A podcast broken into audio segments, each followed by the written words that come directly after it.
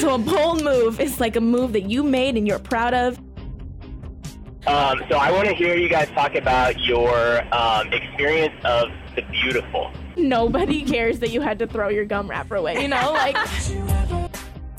Oh my gosh, is this bold moves real life? It is!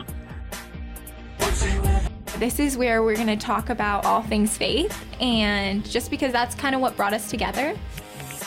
I'm not gonna stop, that's who I am. So I guess it's just kind of like Jitzel, you know, it's a good just describing phrase. Bet on it, bet on it, bet on it, bet on it. I don't know, it's, it's so weird crazy. Because I feel like I've known you my whole life. I know, but... I know.